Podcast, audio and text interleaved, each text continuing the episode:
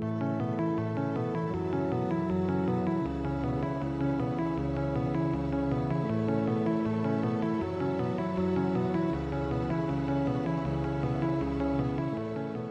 I am Kori Schake, the Deputy Director General of the IISS, and this is Sound Strategic, our podcast to showcase the extraordinary talent of our institution.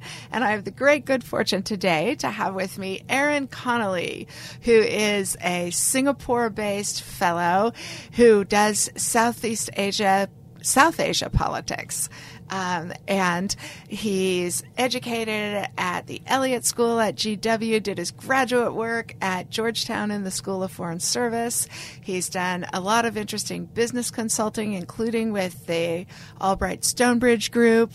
Uh, what else about your background should I mention, Aaron? I came to uh, IISS from the Lowy Institute in Sydney, Australia, which That's is a little bit. Uh, you know, if, if, to make a baseball analogy, if, if, we're allowed to do that on the IISS podcast, of course, near and dear to my heart. It's a little bit like baseball players going to Japan uh, instead of riding the bench in the major leagues because Australia really cares about Southeast Asia, and so it's um, uh, it's one of those places where if you're a Southeast Asia specialist, you get a lot of reps in. So it was fun.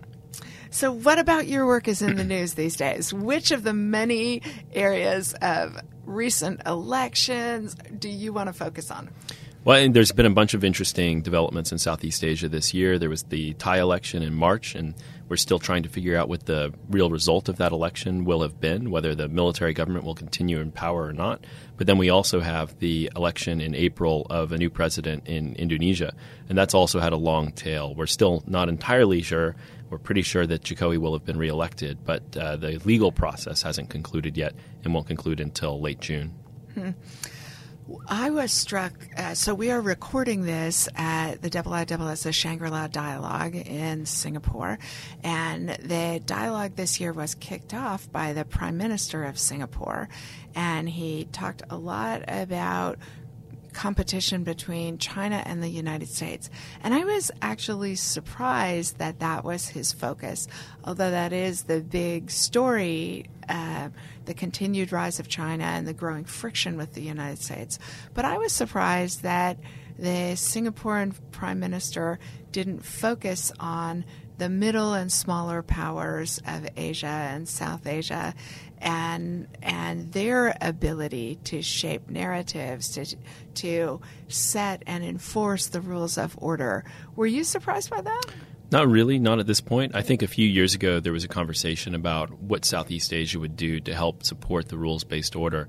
Uh, but there's a sort of um, Southeast Asians are pretty dispirited by what they've seen happen in the last few years, by the U.S. decision to withdraw from TPP, which they saw as really core and fundamental to that order in a way that I'm not sure Americans appreciated. And then also Chinese actions in the South China Sea and, and the way that those have been conducted with, uh, with real impunity. Yeah.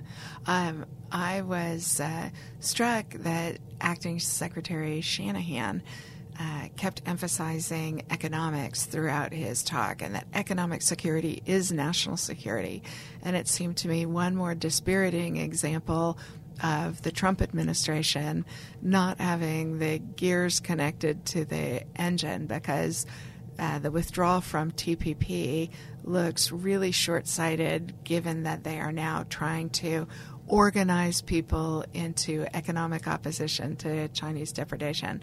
Does it look that way to you? Yeah, it does. And I think there are people in the administration who understand that. Uh, people in pretty high ranking positions who say, look, we would have loved to have done the TPP. They'll quote uh, former Defense Secretary Ash Carter when he said the TPP would have been worth another aircraft carrier to him.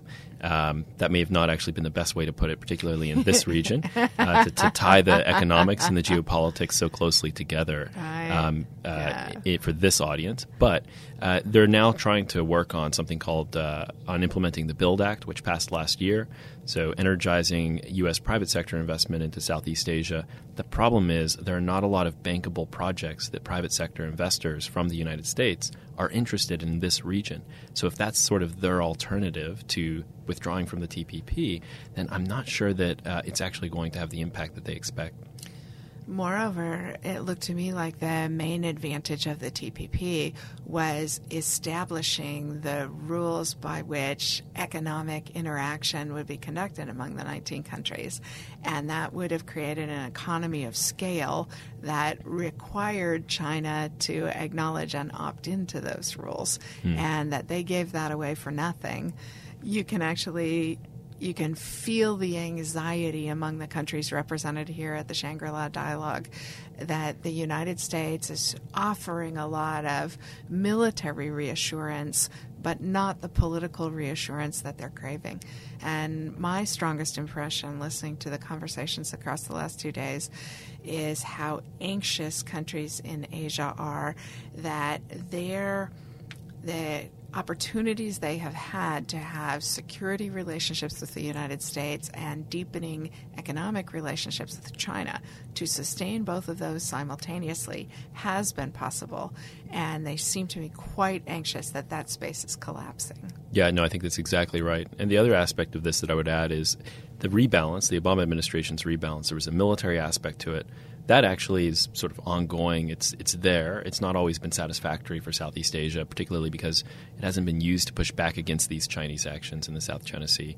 The economic part dropped out when we dropped out of TPP, but there was also this third part, a diplomatic plank to the rebalance, and that was participation in these uh, structures that are focused on or built around the Association of Southeast Asian Nations. So coming to these summits, and unfortunately, President Trump he did come to the first uh, East Asia Summit in Manila, his first year in office, but he left early before it actually began. So he was in town and, and couldn't stay the extra few hours wow. for the East Asia Summit. Um, he had had a long trip, was the, the White House's excuse. Uh, and then on the other hand, he, he didn't come at all last year. Moreover, the White House has the ability to program his trip, right? If they they showed this wasn't a priority by putting it at the end of a long trip where he would write it off. Exactly. And I think for Southeast Asian countries, they feel like this is one of the few ways they have to really shape the regional order because everyone comes to their summit. They run this summit. And China comes, the U.S. comes, Japan comes. But if we're sending Vice President Pence instead of President Trump, uh, then it's, um, it's, it's sort of a, it's a loss of face, basically. Hmm. Tell me how we should understand what's going on in Indonesian politics. It's uh, it's a fascinating system. So uh, Indonesia's democracy. Uh, our polling when I was at the Lowy Institute showed that a lot of people don't understand that it's a democracy, but it's been in a democracy for 21 years now, and uh, it's had a number of successes in terms of moving the military out of the civil uh, ministries. Um, it carries on elections, free and fair elections, very well. Um, and so it was actually the world's largest direct presidential election uh, wow. back in back in April. Um, you had uh, hundreds of millions of people voting in, in, an election on a single day. India spreads its elections out over several weeks, so they're very good at some of these things. They have a, a pretty good electoral system. But Indonesia's been experiencing backsliding in terms of uh, liberal values over the last few years. And so President Jokowi has surrounded himself with generals from the Suharto era, from the authoritarian era, and they've done some authoritarian things. And we shouldn't be terribly surprised by this. Um, and so he's gone after political opponents. He's charged them with treason in some cases, not actually followed through on those charges. Mm. It's a fairly soft form of uh, illiberalism, but it's moving in an increasingly illiberal direction. And the election that we saw um, recently between President Jokowi, who was running for reelection, and Prabowo Subianto, who was his opponent and had also been his opponent five years ago. It was a rematch. Uh, that exposed some of the the uh, creeping illiberalism that we've seen over the last few years. I just realized the thing that I left out of your bio that I wanted to mention was that you had been a Fulbright Fellow in Jakarta. Is that where your interest in Southeast Asian politics got its start? Uh, sort of. I was actually, when I was an undergrad, I was taking Japanese and I was studying Japanese politics. And uh, to be perfectly honest with you, I found that um, Japanese politics was too stable. it, was, it, was, too stable for me to continue working on it and make a career out of it. So I thought I would go someplace a little bit less stable and, and therefore, from my perspective at the time, more interesting. And uh, Indonesian politics was so opaque, so difficult to understand uh, that I thought it would be a, a fascinating way to spend at least part of my career. Excellent. And what's your favorite book in your field? I think for people who want to understand Indonesia, I actually don't recommend a work of nonfiction. I always recommend a work of fiction. It's huh. sort of the seminal Indonesian novel. Uh, it's called Bumi Manusia in Indonesian, or This Earth of Mankind. Okay. And it's written by really the bard of Indonesia, of Bahasa Indonesia, uh, Pramoedya Ananta Toer. And it's about uh, the colonial period in Indonesia. And for Westerners like us, it really helps you get a good understanding – of why the colonial period was so painful for Indonesians mm. and why, you know, Westerners often struggle to understand why Indonesia is so nationalist, they feel. Um, and the book really helps you get an understanding of what it was like to be governed by a foreign power. Um, and why that might make a polity very nationalist and uh, very sensitive to slights against their sovereignty. Uh, I think you are the first one of our analysts who has used a work of literature rather than a work of political science or history. And that just absolutely delights me.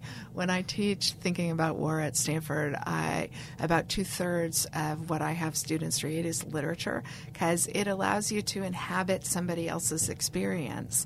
Um, and and I find much more effective for conveying a feel of what the experience is like for students. It grounds them a lot better. So I'm thrilled you used a great novel of Indonesia. and, and, actually, it's a it's a quartet. It's called the Buru Quartet. So if you like the first one, there are three more to read. But just reading the first one will give you a really good sense of uh, how Indonesians think about their history and their identity. Very good. Thank you for that suggestion. Okay, my next question is what is the conventional wisdom in your field that you think is wrong? Well, I also spend a lot of time working on Myanmar. And I think one of the main misunderstandings about Myanmar today, obviously, Aung San Suu Kyi was uh, won an election in 2015 and was sworn in as a kind of prime minister in 2016.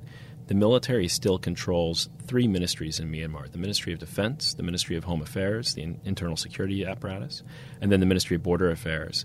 Uh, but Aung San Suu Kyi controls the rest of the government, and oftentimes in the press she's portrayed as a, a, state counselor, a leader in name only, but she actually has quite a bit of sway.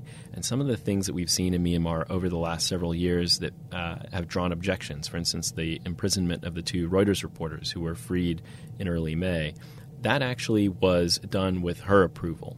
So it had to receive the president's approval. She controls the presidency; it's, it's her appointee and uh, she controls the attorney general's office. And so those cases were brought by the civilian government. Um, and so it, it's not as easy as uh, just blaming the military for some of these cases. It's actually a, a, partnership between Aung San Suu Kyi and the military now, and, and she is partly responsible for these abuses. So it sounds like you're suggesting she is getting a pass because people aren't holding her accountable. They are get, either because of her history or as as an advocate for the return to democracy in the country, or because of um, the military's continued rule that she's getting a pass when she should be being held accountable. Well, it's interesting because a lot of people will say, well, she should speak out. Uh, and that sort of assumes that she doesn't have power, but she does have power. She has a lot of power, and she's only used it very sparingly. She's used it on one occasion in particular the Constitution does not allow her to become president. But she said that if she won the election, she would go around the Constitution mm-hmm. and she would be above the president and would create a new position that was above the president. The military said that was unacceptable. They wouldn't allow it. And it was never really clear how this would pan out, whether they would allow her to do it or not.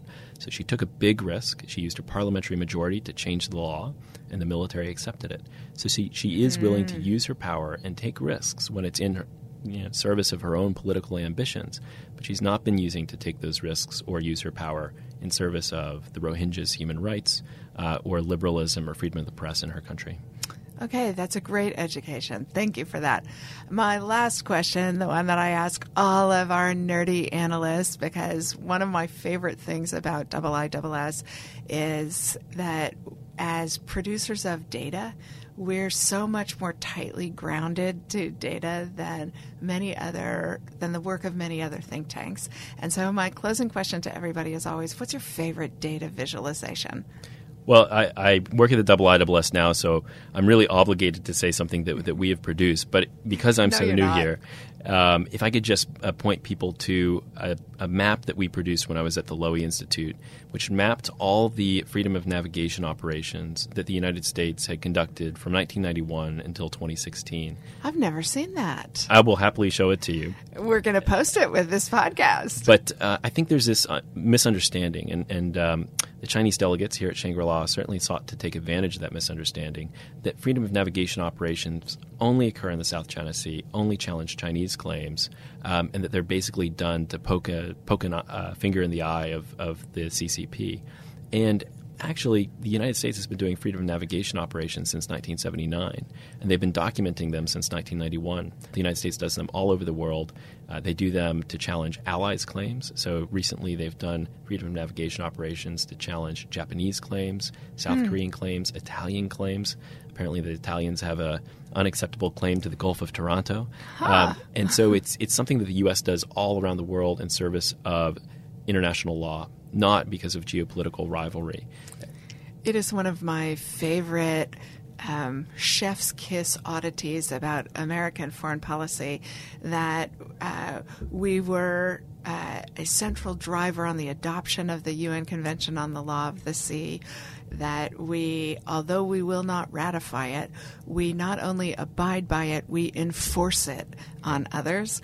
That that somehow captures the the internal consistencies, but also that kind of thrumming um, ability to set rules of order and a willingness to enforce them that characterize the American order. Absolutely. And there's this dichotomy between China and the United States. China, which has ratified the UN Convention on the Law of the Sea, but doesn't abide by it. Right. And on the other hand, the U.S., which will never, uh, it, it, will certainly not in uh, the next few years, ratify the UN Convention on the Law of the Sea and hasn't for the last 20 um, but abides by it and is uh, sort of a stickler for abiding by it. Yeah. Um, and I guess the question for countries in this region is would you prefer a country that has ratified a document but doesn't abide by it, or one that hasn't ratified the document but does abide by it?